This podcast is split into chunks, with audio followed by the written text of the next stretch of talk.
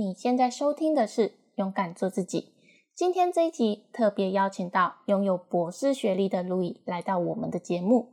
由于拥有博士学历在台湾其实还不算是很普遍，而且能够从博士班毕业，必须要花费至少四到七年的时间，其中的过程是非常艰辛的，甚至有不少在念博士班的人因为太辛苦而中途放弃，直接到职场工作。可是呢，路易在念博士班的期间，只花了三年半的时间就完成学业，真的是非常厉害哦。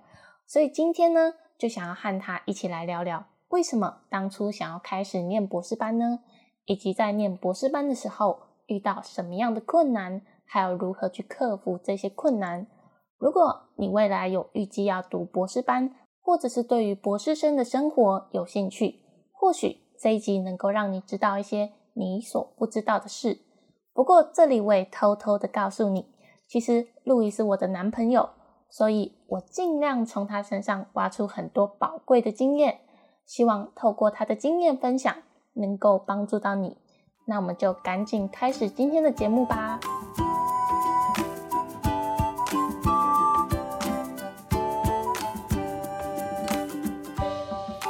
今天非常荣幸能够邀请你到我们的节目，和我们来聊聊博士班的生活。那能不能先请你稍微自我简单介绍呢？Hello，大家好，我是路易。三年前呢，我刚从博士班毕业，目前呢，正在一间电子公司担任研发工程师。那今天很高兴呢，可以受邀到灵验节目呢，来跟大家分享一些有关于念 PhD 的事情。那如果你现在正在面临这个抉择，或者说你可能呃只是有兴趣，想说想知道一些，比方说念博士班到底有大家说的那么辛苦，或者是说有什么样的一些有趣好玩的事情，呃，希望透过今天我的分享呢，能够帮助到大家听到或者是理解到一些以前不知道的事情，让大家都能够勇敢做自己。那其实我和陆怡认识的时候，其实是非常的奇妙。我在他博士班一年级的时候认识他，那当时呢，他是担任我课程，也就是实验课程的助教，所以那个时候就是因缘机会的走在一起，那一直到现在。那么其实我已经对他非常了解了，不过呢，我想观众朋友应该还是很好奇，为什么当初路易会想要念博士班呢？那这个方面呢，我想要请路易解释一下。其实当初我在大学毕业的时候就面临一个抉择。那其中一个抉择呢，是继续在本科那继续念下去。然后当初如果当初是想着说，如果我们继续念本科的话呢，我就希望说一次念到底，不希望说到时候在工作上可能我们的能力是足够的，但是却因为学历不够而被东卡西卡的。因为毕竟学历跟升迁还是有一些关系的。那另外呢，就是算是对我自己的期许跟挑战吧。因为其实我是一个不喜欢念书的人。那我想要证明给我周遭的朋友，尤其是证明给我自己。我想要证明一件事情是说，即便是我不喜欢的东西，我也能够做好，我也能够做的比其他人还要好。那主要大概就是这两个原因吧。嗯，那其实呢，我非常喜欢路易刚刚讲到的，就是即使是不喜欢的事情，那也能够去勇敢的去克服、去挑战。那其实，在过去我念硕士班的时候，就是因为路易教我的这句话，所以我才能够在当初硕士班这么艰苦的环境下顺利的念完书。那我很好奇，路易当初你在念博士班的时候，你有遇到什么样的问题呢？嗯，我觉得最重要的一个部分是我们的心态能不能够去调试吧。为什么这么说呢？首先就是我们会在念博士班的期间呢，面临到一些情况。什么样的情况？第一个就是我们以前大学、呃高中或大学很好的朋友，他们已经开始工作了嘛，对不对？那开始工作之后呢，周遭的朋友他们可能会啊，有些开始结婚啊、生小孩啊。那有时候我们在刷 FB 啊、刷 IG 的时候，我们看到动态说，哎。今天那个谁，哎，有买新车了。那个谁，哎，升升主管了，可能被表扬或怎么样。然后那个谁，哎，今天领了很多奖金，然后可以带全家出国去游玩。那甚至在过年的时候，你们可以看到，甚至比自己小的，嗯，弟弟妹妹，就是表弟表妹啊，或弟弟妹妹，他们都已经开始赚钱，然后包红包的包很大包，可以开始孝敬父母。那我们自己呢，却，哎，你知道，就是念书的时候收入有限，我们可能没有办法，就是。花钱花这么大手大脚，那再来就是心里面呢，我们可能会感觉到，哎，怎么大家都已经往前进了，大家都已经迈向人生下一个阶段了，而我们却还在这边还在学校里面原地踏步，这样，这种心理状况其实会感觉还蛮不好受的。因为毕竟我们既然会选择念 PhD 的时候，我们潜意识里面会觉得，哎，我们自己已经跟别人不一样了。大家都可能只念到大学、念到硕士，那么已经在攻 PhD 了。那我们潜意识里面呢，会觉得，哎，我们自己是棒棒的，会对自己有很高的期许。这样，但是现实的环境，就是在念 PhD 的那个时候，你会觉得，哎，怎么棒棒的自己是处处矮人家一头，好像连那些大学生什么都比不上。那另外就是可能以前一些很好的朋友啊，大家已经开始工作了，那进到人生下一个阶段了嘛，对不对？就跟我刚刚讲的一样，那大家聊天的话题呢，可能已经从以前学生时期我们聊的读书啊、考试啊、呃游戏啊，然后已经转换到工作啊、房子、车子，然后我们跟他们中间共同的话题可能会越来越少，毕竟我们在买房子啊、买车子上面其实是比较困难的，然后我们也。跟业界找有时候就是了解没有那么深，在聊一些话题上面，可能就会聊不上这样。然后，当大家共同话题越来越少，所以一些朋友慢慢来往觉得比较少。然后久而久之，其实你知道，就是会失去蛮多朋友。我觉得这一点确实是蛮可惜的。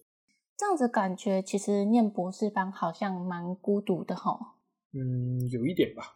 那面对这些问题的时候，你都怎么样去调试或者去克服的呢？嗯，克服吗？我觉得与其说克服，不如说我们要尝试着去接受某一些必然。什么意思呢？人生当中其实有很多事情呢，其实只要我们这么选，也就是说我们选择做某件事情，或者说我们做了某些选择，那某些结果呢就必然会发生。比方说，我们不可能。期望说我们没有收入，却还希望说每年带全家出国去玩，对吧？某些程度上来说，这个不太实际。那如果说是希望自己心里面好受一点，那么就化悲愤为动力。嗯，这样子感觉就是好像在我们人生中做出不一样的选择，那势必都是要去承担一些选择完的后果。没错，我就是这个意思。那我觉得你刚刚讲的就是化悲愤为动力的这一句，我觉得。我还蛮喜欢这句话的，因为其实有的时候我们在面对一些不舒服啊，或者是困难的时候，其实有的时候如果我们可以把这一些不舒服的事情、不舒服的心情，把它转换为我们的动力，那其实我们的成长幅度会比较大的。那我其实听过很多人呢，他们在念博士班的时候，其实博士班在我们的教育体系中是属于最高阶的学历。所以基本上念完博士班就已经大概是三十岁左右了，甚至有的人念博士班念到七年左右，那那个时候其实已经接近要成家立业的状态。那在刚毕业的时候，其实有些博士班的人可能必须要去贷款啊，才能够顺利的毕业。那基本上念完博士班出来，都是处于负债或者是没有什么钱的状态。所以，如果在念完博士班，已经很专注在这个领域上，他才发现原来这不是他喜欢的，但是他又没有本钱去转换另外一个他可能比较喜欢的跑道。所以说，很多在念博士班的人，他们会觉得说，念完博士班好像就是限制他们一定要走这条专业的领域。那么，对于你来说，会不会这个博士班的学历啊？博士班毕业的头衔，其实是会限制到你未来的发展与出路呢。我觉得这个是要看你是认真毕业还是混毕业的。因为如果你在念书期间呢，你是有先做好一些规划，先做好一些思考的话，其实，在很多东西上面衔接起来会比较快一点，就是不会浪费时间在毕业之后还要再去思考一些东西。但如果你是在念书的时候呢？每天老师叫你干什么就干什么，那其实你也没有自己的思考能力，你也不会去想一些事情或者规划自己的未来的话，在未来毕业之后，呃，未来发展就会比较痛苦一点。那至于限制不限制嘛，我觉得路是你自己选的。那在博士班期间，其实除了培养专业能力之外，也培养了很多专业能力之外的能力，就是看怎么样去运用这些能力吧。哎，我刚刚有听到你说要事先做好规划。那你当初在要毕业前呢，你有事先做哪一些规划吗？规划吗？比方说啊，哪些公司发展比较好啦，或者是要准备什么语言能力啦，或者是要先去哪些公司做一点实习啦。我相信这个都这个资讯，大家应该都可以在网络上面找到很多了。我来谈一点不一样的吧。我觉得在博士班期间培养格局这个事情还蛮重要的。过去很多人可能因为各式各样的原因，我们的视野并不开阔。那在视野有限的情况下面呢，你的眼界、你的思考范围都会受到很大的限制。什么意思？我们同样经营一份事业来讲好了，有些人可能就是他专注在怎么样把眼眼前的事情做好。比方说我们在开一间店铺的时候呢，我们可能诶要怎么样去好好的经营。我举个例子啊，比方说呃，就是同样是开一间饮料店，那我们可能有一些人就是专注在哎，我我茶要精确到什么比例比较好喝啊？那我招牌要弄什么样子啊？那是不是要每天去门口发传单啊？那我要几点开店什么的，巴拉巴拉巴拉。就是他，他可能专注在一些比较小的事情上面。那有一些人，他的想法可能就比较不一样。他就是可能专注在怎么样把饼做大。呃，我一开始的时候可能先做市场分析，我的点设在哪里？那附近的客群可能是什么样？我要针对什么样的客群对我来讲是比较有利的？那这些客群比较喜欢什么样的、什么样的饮料？评估完之后呢，我们可能就是针对那些饮料去下点功夫。那接着呢，我们。在近一段时间之后，你是不是接下来就规划说什么时候拓展分店，怎么样稳固资金链？比方说，我们在可能开了连锁店，连锁到一定的程度之后，我们是不是要我们开分店开到一定的程度之后，我们可能就是资金比较缺乏，我们可能怎么样跟银行贷款，然后来稳固我们的资金链？然后接着怎么样去呃把我们原本的分店，然后可能再透过一些加盟方式让它变连锁之后，我们如果越做越大的话，是不是有机会 IPO 等等？不用多三五年之后，一个可能还是谨守自己的一一亩三分地，就是他可能做一间饮料店，然后做的非常好这样。嗯，但是有另外可能已经建立起一个连锁的事业。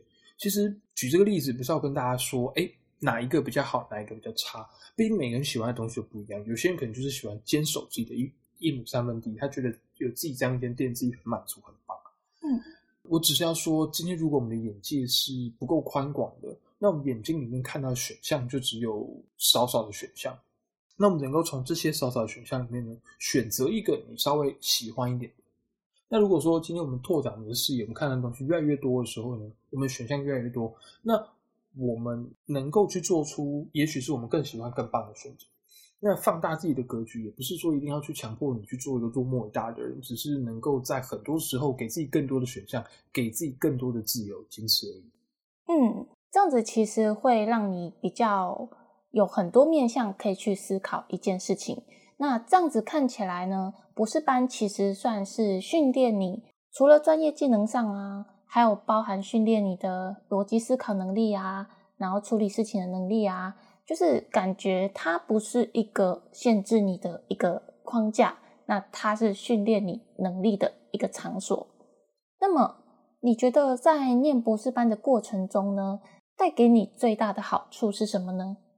我觉得最大的好处应该是思考能力吧，就是我们能怎么样的去规划一件事情，或者是说怎么样有逻辑的去执行一件事情，或者是说我们针对于一件事情，我们的说出来的东西，我我们思考的方向是有没有一个完整性的。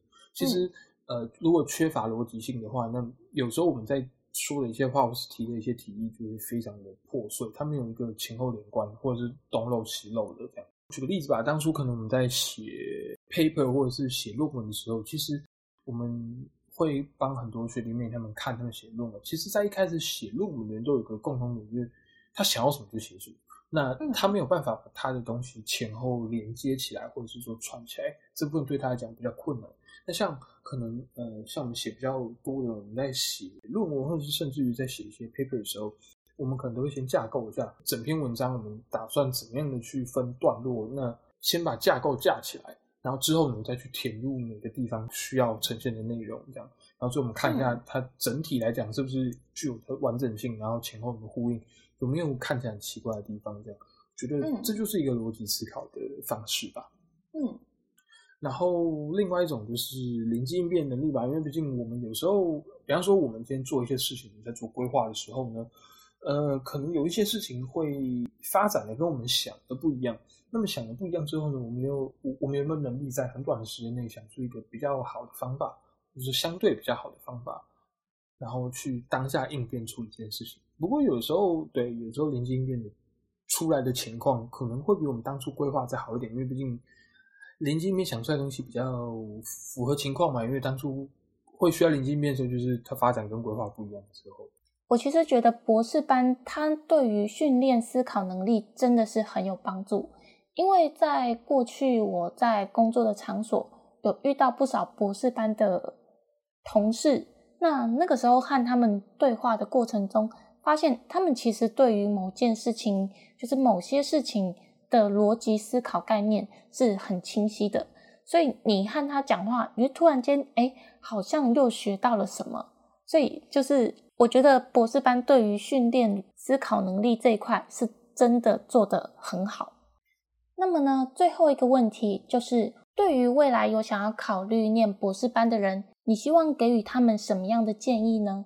建议的话吗？我觉得今天不管是谁啦，又或者是说他说了一些什么样的话，然后让你有想要去念的想法，那希望呢，你是可以找一天。就是一个很空闲的一天，很悠闲的一天，你可以抛开所有的事情，不要被打扰。那在自己最放松的状态呢，好好的跟自己聊一聊，我是不是真的想要念？我想要念的原因是什么？嗯，那这些原因呢，有没有被谁美化过或者修饰过？他可能把什么事情讲得很棒很棒，但其实没有这么棒呢？我们念 PhD 呢，除了这些好处之外，过程的辛苦是不是我能够接受的？那有没有哪些坏处是我没有发现的？那嗯。我将来是能够主动的、好好的表现自己，把它念完，还是说我到时候会因为环境或者是时间或者是周遭亲人的压力，逼着我自己要把它念完？其实我们人在很就是有一些冲动想要去做某些事情的时候呢，我们通常会无限放大它的优点，并且无限缩小它的缺点。嗯，我们会让自己对它有很高的期待，但是真的在做的时候呢，却又发现。优点好像没有自己想的那么好，但是缺点却比自己想象的更严重。然后呢，碰过几次这种有这种感觉的情况之后呢，我们就会对他越来越失去热情，然后我们就会越来越没有热情的去执行某些事情的时候呢，我们就会越来越怠惰，越来越放弃。这样，我想我觉得这可能也是很多人做事情的时候会虎头蛇尾的原因吧。其实。念 PhD 确实是一件会影响每个人人生的大事情，所以希望你在念之前呢，还是需要好好的跟自己聊一聊。这样，那就像我刚刚前面提到的某一些情况，可能是别人不会提到的。诶，这些情况你碰到能不能接受？这样，那还是希望大家好好想一想啊，就是冷静的思考一下，我们不要因为一时冲动，然后之后再来难受。这样，那当然就是说，如果你就是想完了，觉得自己诶还是很。还是很有兴趣，还是很棒的想念的。那其实，哎，我们这样完成另就是攀登上人生的另外一个高峰，我觉得也是很棒的。嗯，非常感谢路易今天的分享。总结一下今天的重点：一，路易念博士班的原因主要有两个。第一，在未来的工作上，不管是升迁或者是加薪。念博士班的学历都能够帮助他在职场上加分。第二，路易说，其实他是一个不喜欢念书的人，所以呢，借由念博士班顺利毕业，可以证明给周遭的人，也证明给自己看，即使是不喜欢的东西，也能够做得好。这样在往后的人生道路上，不管遇到什么样的困难，都能够勇敢的去面对与克服。二，念博士班主要遇到的困难是心态上必须要去调整与适应，因为在念博士班期间，总是会经历周围的朋友开始结婚生小孩，基本上都已经迈向下一个人生阶段了，只有自己还处在求学的阶段，容易产生一种孤独感。但是人生就是一直不断在选择的问题中做出决定，当你决定了某一个选项的时候。必然会有必须要承担的责任与后果，所以说，路易说，如果说是希望让自己好受一点的话，那就化悲愤为动力吧。三，基本上，路易认为博士班并不是限制他的框架，而是训练他的场所，而且在规划上必须要尽可能的扩大自己的格局，拓展自己的眼界。当格局与眼界放大的时候，才能给自己更多的选项、更多的机会来拓展未来的人生。四，路易认为博士班带给他最大的好处是训练思考能力，包含逻辑的思考与灵机应变的能力。五，路易想要给未来有想要考虑念博士班的人的建议是：一般来说，人在有冲动想做某些事情的时候，通常都会无限的放大他的优点，而且无限的缩小他的缺点，所以会让自己对这件事情有很高的期待。但是真的在做的时候，却发现优点好像没有自己所想象中的这么好。缺点却比自己想的还要严重，所以念博士班是一件影响人生的大事。不要因为别人说了什么就影响自己的判断，必须要好好的冷静思考一下，再做决定要不要念博士班。好的，今天非常感谢你的收听，因为有你的收听，才能让我更有动力的去做勇敢做自己的 Pockets 节目。如果你喜欢这样子的节目内容，可以订阅追踪我，或是可以追踪我的 YouTube、IG。同时，你也可以分享这个节目给你身边的朋友，让我一直带给你们正向的知识，伴随你们学习成长。也欢迎帮我到 IG Story 上帮我打新评分加留言，详细链接都在节目的资讯栏处。我是玲玲，我们就下集再见喽，拜拜。